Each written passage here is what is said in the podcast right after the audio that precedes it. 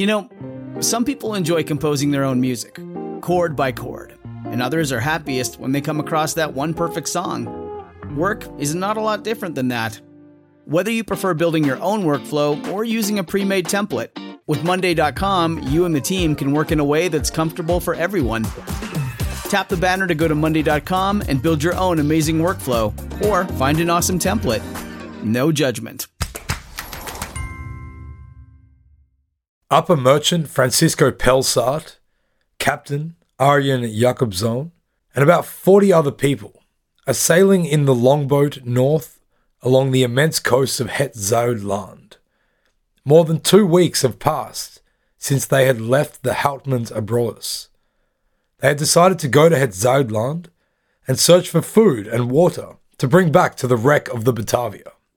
When they were able to find a safe place to land, they discovered a world almost entirely opposite from the one they had left behind in Holland, where Holland was green, wet, crowded with people, and maintained entirely by the hands of those people. This place, this place was red, dry, barren, and totally wild. Strange, huge, rat like creatures with long legs, powerful tails, and sometimes standing up to eight feet tall jumped around the dusty landscape, while giant flightless birds on long, backwards bending legs walked in huge groups, and there was barely a sign of any person, any people, despite the occasional plume of smoke being visible from the boat. Once they came across a party of completely naked black people sitting around a fire eating crabs, but these people sprinted away from them as soon as they appeared. This was the first encounter between European and Aboriginal Australian cultures. If only the rest of them had been so relatively harmless. Pelsart's decision to leave 180 people behind on Batavia's graveyard, it must have weighed heavily on him. He had decided to keep the most skilled sailors, including Captain Jakobson and Jan Evertsson, the high bosun, with him because he realized that the only way anybody would survive would be if they were able to find food and water. When the initial searches of the high islands had proven fruitless, they decided to go to Het Zuidland, the mainland, to look for provisions there. If that also proved impossible, they would attempt to complete the roughly 3,000 kilometer voyage to Batavia to inform the Dutch authorities about the situation and to bring a rescue ship to save the abandoned survivors. Those people had been horrified when they saw the captain and the commander of the fleet disappearing over the horizon, and we know somewhat how they must have felt, as the tiny island which Pelsart had made his base now became known as Traitor's Island. So, was this a betrayal? Well, not from Pelsart's point of view. Remember the oath that all employees of the VOC had to take upon beginning their service to the company? It said, I promise loyalty, trust, and utmost obedience in the performance of my duties wherever I am taken or sent. It's intriguing whether wherever I am taken or sent was also meant to include a miserable coral island in the middle of nowhere with no obvious water source and a rapidly diminishing food supply. But to Pelsart, it did. He was amongst men who apparently had wanted to kill him, with the only decent boat around, and having to make a decision upon which the lives of almost 300 people counted. Knowing that he represented the authority of the VOC, he also knew that the consequences of his decision here would rest squarely on his shoulders and no other. In a best case scenario, were they to survive the ordeal getting to the fort at Batavia, the earliest they could bring a rescue ship back would still be months. Months that the survivors on Batavia's graveyard would have to endure in these absolutely awful conditions. So, in the face of this very difficult decision, Pelsart did what many administrators throughout history have become very adept at doing, and he covered his ass. Knowing that to sail away from the main group of survivors would be to probably sign their death warrants, Pelsart wrote up a contract to be signed by everyone on the longboat, stating that it was a group decision and made in the best interests of all the survivors. The contract read Since on all the islands or reefs round about our founded ship Batavia there is no water to be found, in order to feed and keep the saved people alive, therefore the commander has earnestly besought us and proposed that we should sail to the mainland in order to see if God will grant that we find water there, to assist the people with as many trips from there until we can be certain that they will be able to remain alive for some considerable time, and meanwhile command someone to bring our sad happenings to the Honourable Lord General, to which we, the undersigned, have consented now that the need has been placed before us of how greatly important it is to be responsible before God and the high authorities. Having agreed and resolved to do our utmost duty in order to help our poor companions in their distress, in token of the truth, we have signed with our own hand and have sworn it in the presence of all people this 8th of June, 1629. Just for a second, can you imagine how ridiculous this would have been. This is a carefully worded and typically laborious 17th century style agreement. So imagine this group, 40 odd of them, sitting on this tiny island, having decided to head for the mainland, realizing the ramifications for the people that they were leaving behind. And Pelsart would have spent at least some time drafting reading out, discussing, and redrafting this contract? Is that scene not a ridiculous testament to how the weight of VOC authority still stood firm in the minds of people facing an absolutely dire and exceptional situation? Bloody oath it is.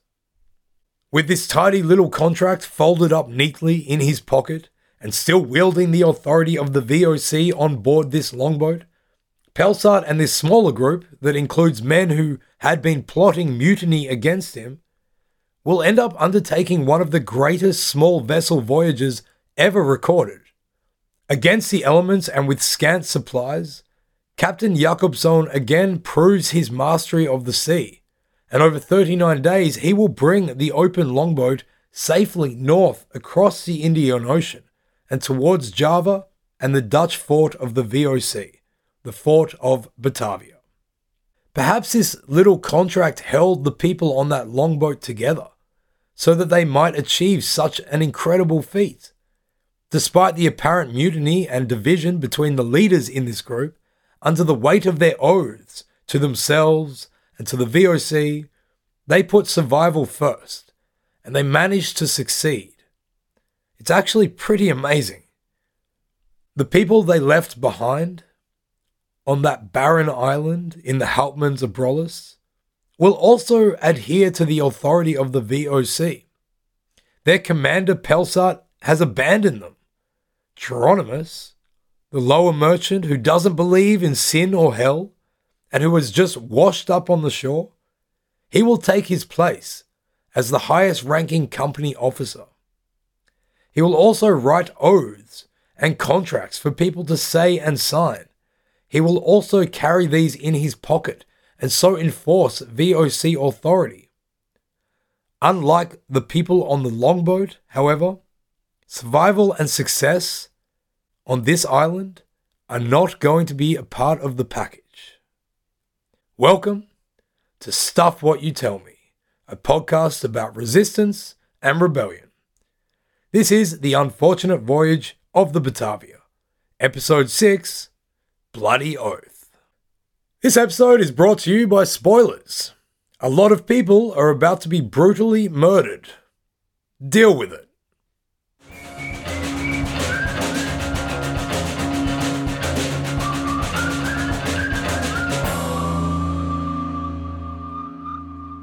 After resting for a day, Jeronimus emerges from the makeshift tent. He has been given dry clothes, all of which had belonged to Pelsart before being washed ashore amidst the general flotsam. So, wearing the red cloak of the commander, he surveys the dreary and the desolate island full of thirsty people around him. He notices that the soldiers have separated themselves slightly from the rest of the group, and that, although the water situation seems to have been sorted out for the time being, there is not much in terms of shelter. But now that he's out and about, Jeronimus is quickly appointed to the Rad, the council, and soon he takes his natural position as its leader. He goes about making a great show of organizing hunting and water search parties, improving and maintaining the very meager accommodations, and constructing a giant tent for himself to live in. He also commands that all the food and water stores that had been brought to and washed up on the island were to be kept in a giant tent next to his giant tent, and he appoints certain people to guard that tent. Those people all seem to us to be the same ones who our friend Jan Pelgrim had been hanging out with on the ship. Jeronimus declares that every piece of driftwood is to be collected from here on in, from the shore, and the carpenters from the Batavia are to fashion them into small yawls with which they can scour the wreck and the other islands looking for more provisions. After one is finished, he sends a group of his guard to search all those other islands for fresh water. When they return, they report to him that they hadn't found water on any of the islands. He tells them to remain quiet about their findings. Let's just stop for a second and imagine what must be going through Jeronimus's head at this point. As far as he can deduce, the upper merchant and the captain, they must have decided to sail all the way to Batavia to try to get help. It will take months for any rescue ship to arrive, which means that somehow he, Jeronimus, must survive for that long here. But how is that going to be possible with 180 other mouths to feed and water? There just aren't the resources on these islands to support such a big group. As far as Jeronimus can figure, probably about 40 people will be able to survive here. So the logical conclusion is that, one way or another, more than 100 people need to be gotten rid of. This logic actually makes a certain amount of sense. If you are a psychopath, the idea of deliberately wanting to make a lot of people die would probably make most other people shudder and not go through with it. That's because most normal people have a moral code that says that killing other people is the wrong thing to do. Jeronimus, though, remember, believes that every compulsion he has must have been sent to him by God. And since God is good, so too must these compulsions be divinely justified. Therefore, in Jeronimus's eyes, he would be doing a godly act if he was to, say, send these people to their death. Logic. When it's based on bad foundations, it can justify some really messed up things. We are feeling like crap. Energy is low amongst almost everybody here. People don't speak much, and when they do, it is usually to complain.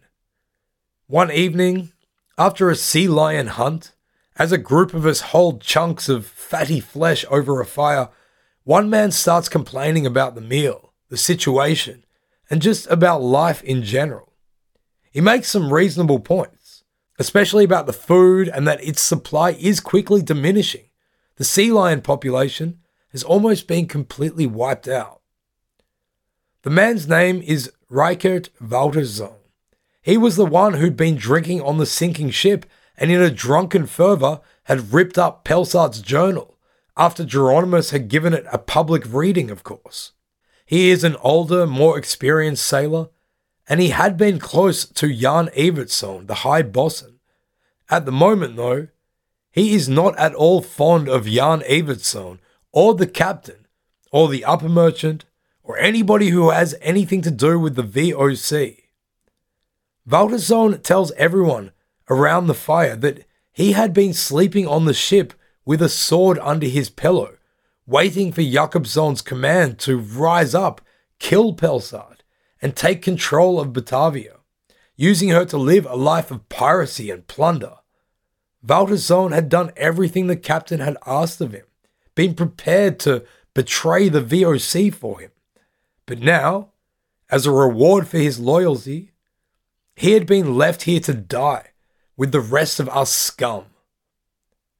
The rest of us scum, standing around the fire, we continue to just stare into the blackening meat on the coals, and nobody really says much.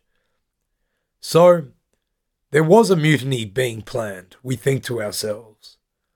Now it has been confirmed, but really, at this point, who cares? For about two weeks, all we've lived on is sea lion and seagull meat and what meager rations of dried meat and water the Rad dishes out every day. Whatever we have is running out. We are sunburnt, constantly parched, and losing hope rapidly. That's all we can think about.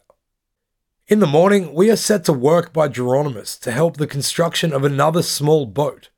When we get to the work site, though, nobody is doing much work.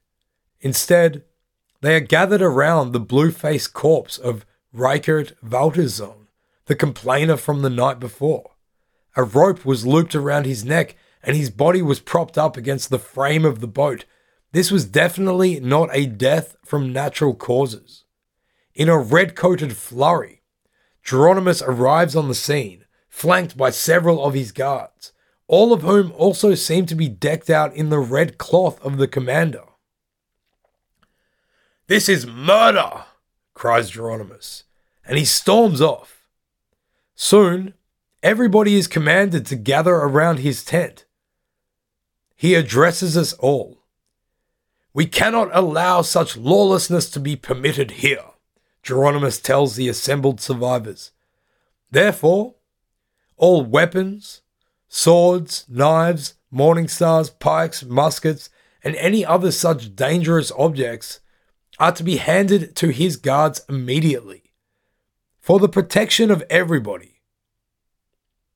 Following this, as we go back to working on the boat construction, we see the soldiers and the sailors on the island bring forth any of the so called dangerous objects. They are all stashed in Jeronimus's tent. The unfortunate voyage of the Batavia will continue after this short break. The next day, Jeronimus again assembles everybody. This time he announces that, having sent his men off to search for water and food the previous days, they had returned with what was actually life saving news. Water had been found. Now everybody here can survive. All we need to do is split up and go and colonize the different islands in the archipelago. This news is met with a mixture of surprise, hope, but also some skepticism. To us, it is dubious, as those islands are the same ones that Pelsart and the captain had explored a fortnight earlier. If any food or water had been on there, surely they would have found it. Furthermore, if there is any food or water on those islands, why would we split up? Shouldn't we just all go over to that island? But Jeronimus is in command, and so it is that 45 people are ferried from Batavia's graveyard to a nearby island filled with seals and, apparently, water. They are sent with the most senior ranked soldier, a man named Gabriel Jakobson, and a few other men. But the majority of them are women, children, and the cabin boys from the Batavia. As they are being loaded onto the ship, Jeronimus comforts them and tells them not to worry, because they will be looked after, and should anything go wrong, they can always be resupplied from Batavia's graveyard. Later that day, Weber Hayes and the soldiers who had gravitated to him in the aftermath of the wreck and the first few days on Batavia's graveyard are told that they too shall be leaving the island. Since they had been so successful in procuring water here, they were to go to the high islands and secure that natural water supply. Once they had got as much water as possible, they were to light three fires, 100 yards apart, as a signal to those on Batavia's graveyard. And so, in a very short time, another 20 mouths have now left. The following day, yet another group of people, this time led by one of the Rad members, Peter Jansson. They are all ordered by Jeronimus to go to Traitor's Island to collect the driftwood which had washed up on its shore and to construct rafts. Jansson protests to Jeronimus that they've already spent a night on Traitor's Island and they know for sure that there is no natural water there. Jeronimus promises, though, that once they have made their rafts, they will be allowed to sail to the high islands with them and so join Hayes and the soldiers with all the fresh water that they are bound to find there. Also, since he is a counselor, he should set a good example to the others. So, he and 14 of these others, they return to the barren sandy speck of coral, and they set to work building life rafts. Thus, in two days, the population of Batavia's graveyard has dropped by about 80 people. We are still here, and to be honest, we're not that happy about it. We notice that a lot of Jeronimus's guards are the ones who were with us on the ship the first night, and we've seen what happens when they get drunk and take charge. All of a sudden, they make up a substantial portion of those remaining here, and they have all of the weapons. We had been thinking to go with Weber Hayes and his soldiers, but Jan Pelgrim, our mate from the ship, he has convinced us to stay here. His favorite person in the world, Jeronimus is finally in charge, and things can only get better from here. We don't share his enthusiasm, but at least we've got someone to still play tic tac with. Over the next week, which we spend working on constructing boats, Jeronimus's men start to exert a greater sense of authority, particularly by the way that they swagger around and are now talking down at everybody else in their red clothes. They are confident. What with their armory and their access to the only store of provisions, they start speaking for Jeronimus as he starts to turn his attention more to one particular survivor rather than the community. He turns his attention to Lucretia Jans. For Lucretia, the nightmare which her life has become has only continued to get worse and worse on Batavia's graveyard. After being courted by both the captain and Pelsart during the trip, after being ostracized and abused to the culminating point of being attacked and having shit smeared on her face, she now has Jeronimus persisting that she join his bed, what with the fact that his is the best and most spacious tent. She obviously declines him, as she remains in one of the smaller tents, sharing with two other women whose sailor husbands were lost in the wreck. She spends her time tending to the ill, of whom there are quite a few on the island and becoming more and more with every day. They together have been quartered under one slightly larger tent, but still in the general community of terrible accommodations that we have to put up with. One of the most haunting parts is the issue of a near permanent galing wind that whips through the entire place, creating a cacophony of lashing ropes and flapping canvas that is constantly getting looser and needing ever alert attention to keep it all in place. Jeronimus at this stage is not in absolute control, not yet. The Rad is officially still the governing body of the island, and although he is its leader, the other members can together outvote and veto him in any decision. This potential for conflict is realized one day on the 4th of July when one of the Batavia's gunners is caught with a barrel of wine that he had stolen from the supply tent and shared with a fellow gunner.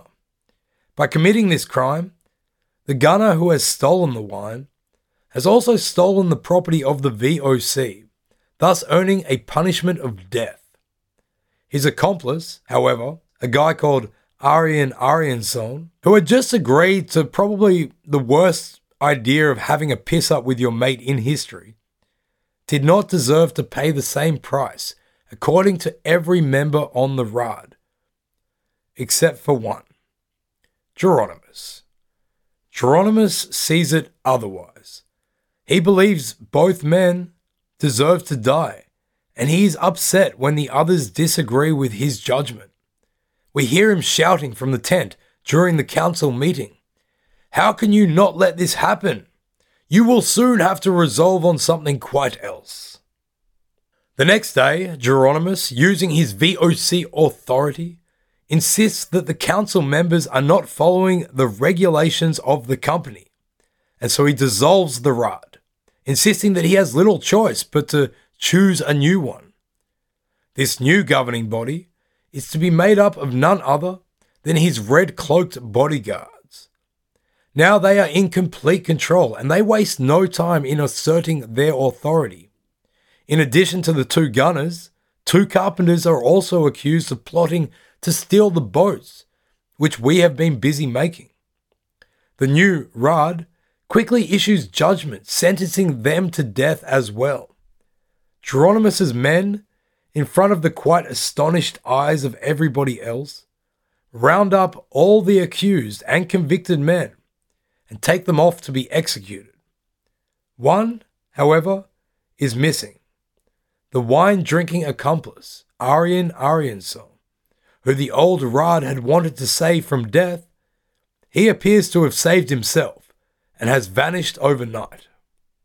The guards absurdly walk with the condemned over to the other side of the island, where everybody can still see them, and they carry out the sentence by having swords driven into the guts of the convicted and then drowning them in the wash of tide. The three bodies remain on the beach, lapped by foam and blood, visible to all, including those on Traitor's Island. That is, until the sun goes down over their lifeless forms. The next day, Jeronimus handpicks six people and orders them to go out to Weber Hayes' island, the High Islands. None of them were wearing red, but the men who row them out there, they all are. The day after, another five people are chosen and ordered to leave because apparently, up with Weber Hayes, they need more skilled people. This time the boat returns, but one of the group has remained on board. We wonder why he did not get off at the island.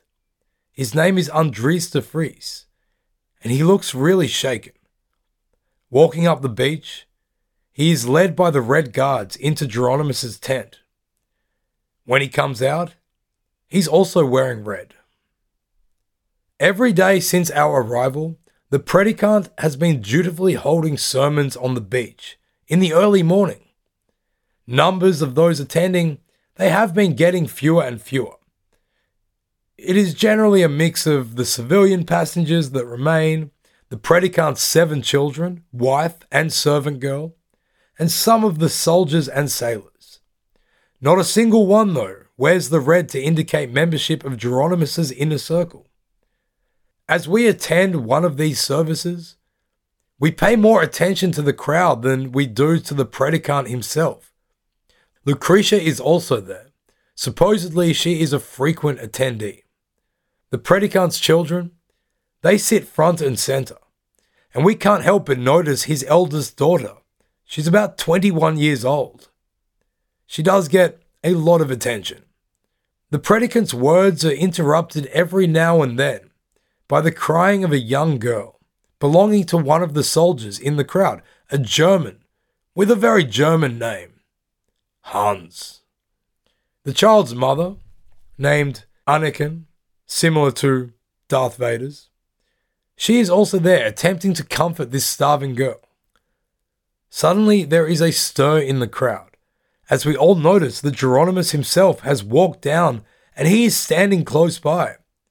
He listens for a moment And then he loudly declares that the predicant and all others are to immediately cease this religious worship, as there is no such thing as heavenly law, and the only word that matters here is his. There is an outcry, but Jeronimus continues. Some of his men have also started to walk towards us, encircling the worshippers. Now Jeronimus issues his latest law to come into effect immediately. He tells us that in the interests of the common good, and since there are so many more males on this island than females, certain women have been chosen for the common service of his men. They are to satisfy their every need and do whatever they are asked to do. Lucretia Jans, however, she will be obliged to serve him and to sleep in his tent. Furthermore, the predicant's eldest daughter, this 21 year old, is to be married to one of his men, Kunrat van Huyssen. Jeronimus tells us that we are not to yet know who the women will be, but they will all be fetched shortly. Making to leave, he turns back once more and, looking directly at the German soldier, Hans, standing by his wife Anniken and their little crying daughter, Jeronimus does something strange, and he invites them to dine with him in his great tent. But this dinner is just for adults, he says, continuing that one of his men will look after their daughters so they need not worry. The shocked couple nod cautiously. When Hans and Anniken return to their tent that night, after dining with the lower merchant and now commander of the island, their daughter is nowhere to be seen, but there is blood everywhere.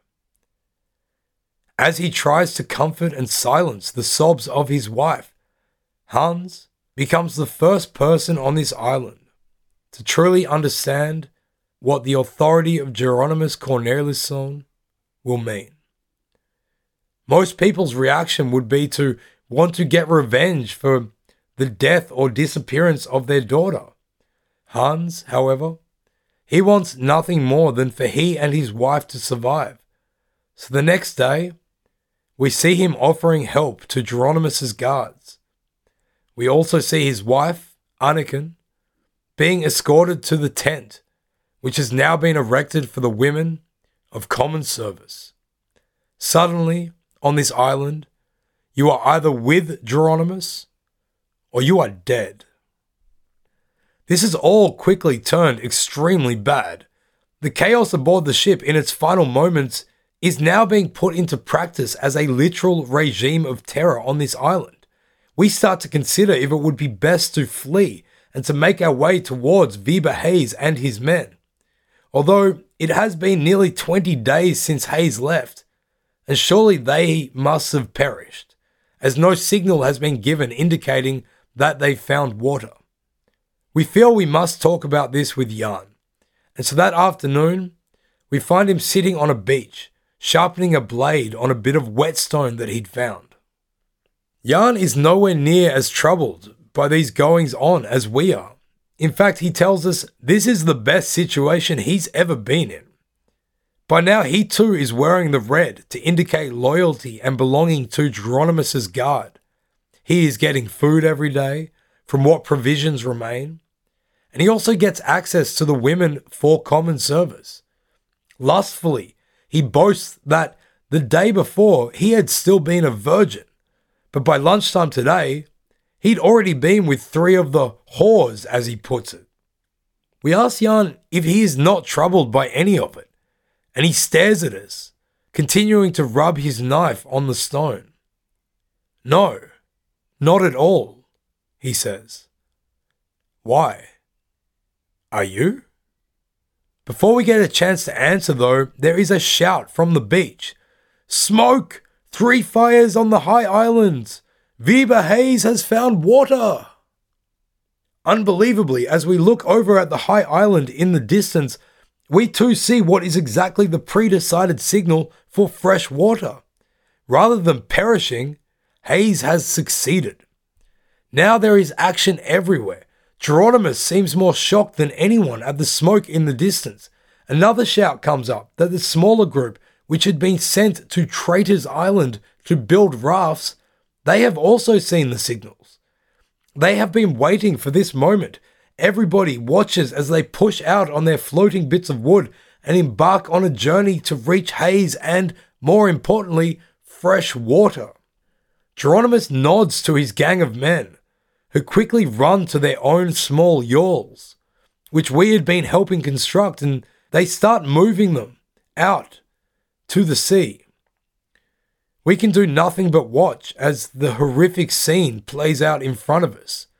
The pathetic rafts that those on Traitor's Island had managed to make are barely able to float, let alone maneuver in these treacherous waters. The ones made by us on the larger island, they catch up quickly.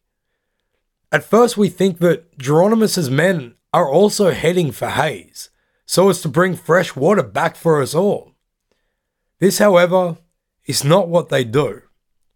Once they catch up to the crappy little raft and after pushing it in towards shallower water, the men start jumping onto it. The gathered survivors on board shriek, and as we watch, we see the sun glinting off several blades as they seem to swing down onto the group. In the shallows between Seals Island and Batavia's graveyard, several of the women jump out of the ship and they try to escape, but they are quickly bundled up onto the guard's boat, taken out to deeper water. And there, they are drowned. Nobody on Batavia's graveyard, where we have now been for about a month, misses any of this. Now, we all come to understand just what Hans the German had. Jeronimus's reign is one of terror, and now he has nothing to hide. Here we decide we need to run or float or swim away, something, anything. If we are to survive this, we must get off this island of nightmares. But how? We start making a plan to rope together a meager raft, which we figure we will hide as best as possible behind some small rocky outcrop. In the morning, with these thoughts already on our mind, we are suddenly startled by a terrified scream coming from the medical tent. We rush over along with many others, and there we find Lucretia Jans bent over and retching outside the ward. Looking in, we find that all 11 people inside are dead. What killed them is obvious, and it was not their illnesses. Each one lays there, throats all slit the sand below them stained with blood. As we walk back, more determined than ever to find a way to build some raft so that we can escape, we see Andries de Vries, the one person who had returned from sending this group over to Wiebbe Hayes. He is sitting on the beach, rocking slightly backwards and forth. The red of his clothes is now matched by what we see is red on his hands. Jeronimus decides that, well, much like Pelsaert, things had gone far enough before needing a certain bureaucratic and officiality added to it all. His actions, which are those of the VOC that he represents, they must be justified and sanctioned properly. So, what does that mean? That means oaths. Jeronimus orders that those among his group those wearing red and enforcing his governance, they must now be bound together in unified adherence to his authority. So he makes them sign or make a mark on an oath, just like we had all done to the VOC before stepping on the ship, and which Pelsaert had insisted upon from those in the longboat with him. We see Jeronimus as a man approaching the tent. In total, they are about 25 and that 25 includes our friend Jan Pelgrom, and unbelievably, Hans, the German, whose child had been murdered and whose wife is now a woman for the common service. Our curiosity gets the better of us, so we sneak around the back and, hopefully having remained unseen, we squat down and lean in to try to hear what is happening on the other side. once all 25 men are inside, they are told to recite this oath. We undersigned persons, in order to remove all distrust that may be amongst us, or that may arise between us, and never more to have any recollection of such, will promise, with this written agreement, making to each other the greatest oath that anyone can take, to be faithful in everything, so help us God, and will take the same on the salvation of our souls, to be faithful in everything, also that we shall do no harm to any of us undersigned, nor make any plan before the one has warned the other, nor shall anyone, without the other knowing it, undertake anything, be it by favor or by hatred, but assist one another in brotherly affection in all matters that may happen. And towards further security, we have signed this separately, this 12th of July, anno 1629, thus done on the island named Batavia's Graveyard. We cannot believe any of this, and hurriedly rush back to our sleeping space after hearing the oath. From there, we hear the frivolity as those new brothers in blood toast to their success and to everything they will now accomplish together. Obviously, Jeronimus allows several bottles of booze to be opened and consumed. As we lay there, trying to allow the whistling wind to distract us from the sounds of these butcherous men and from the ideas of what they might do next, we hear a scream piercing the night air. It is followed quickly by another close by. We freeze for a moment, only to hear footsteps approaching our tent. The flap opens, and there is the silhouette of Jan Pelgrom swaying slightly before us. What do you want, Jan? We ask him. I don't want to do this, but I've sworn an oath. Holy shit, we are about to get murdered by Jan Pelgrom, our little mate. He lunges suddenly and drunkenly forward, and we see that he is holding a knife in his hand, probably the one he'd been sharpening earlier. Our instincts take over, and we prop up, reaching out for anything we can use to defend ourselves. One thing comes to hand the tic tac board that we'd salvaged from the wreck. We swing it wildly at the onrushing Jan and manage to knock the knife from his hand. We throw the board as hard as we can at his head and sprint out of the tent, barging him over as we do so. No time to build a raft anymore. We run as fast as we can away from Jan and his drunken howls of protestation, and we head to the beach, picking up a plank we find laying there. We disobey Jeronimus's new religious ban, say a quick prayer, and once more launch ourselves into the Black Sea. We have no choice but to try and make it to the high islands. Anything has to be better than this. It takes a day of floating, swimming, and generally trying to remain as inconspicuous as possible as we move in the direction of the smoke signals that indicate Wiebbe Hayes and his men. When we do make it, we are met on the beach by the only person we have seen in the last month whose leadership qualities have actually helped keep people alive we are met by Wiebbe Hayes.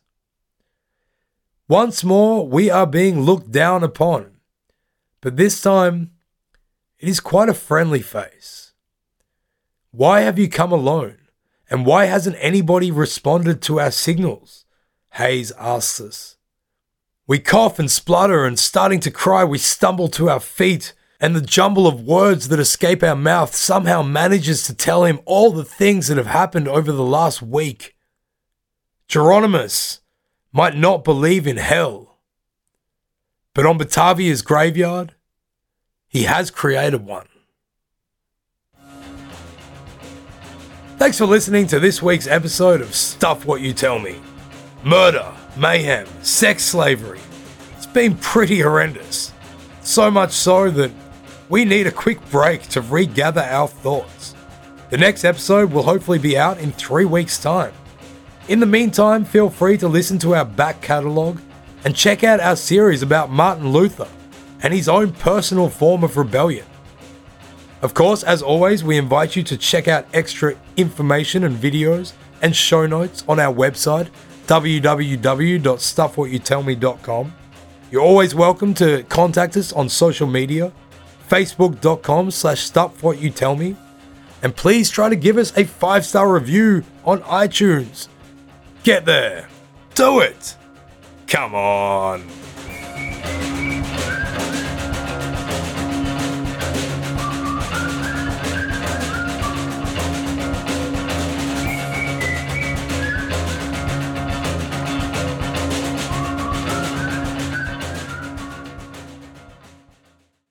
Our kids have said to us since we moved to Minnesota, we are far more active than we've ever been anywhere else we've ever lived. Moving to Minnesota opened up a lot of doors for us. Just this overall sense of community, the values that, you know, Minnesotans have. It's a real accepting, loving community, especially with two young kids. See what makes Minnesota the star of the North. New residents share why they love calling it home at exploreminnesota.com slash live.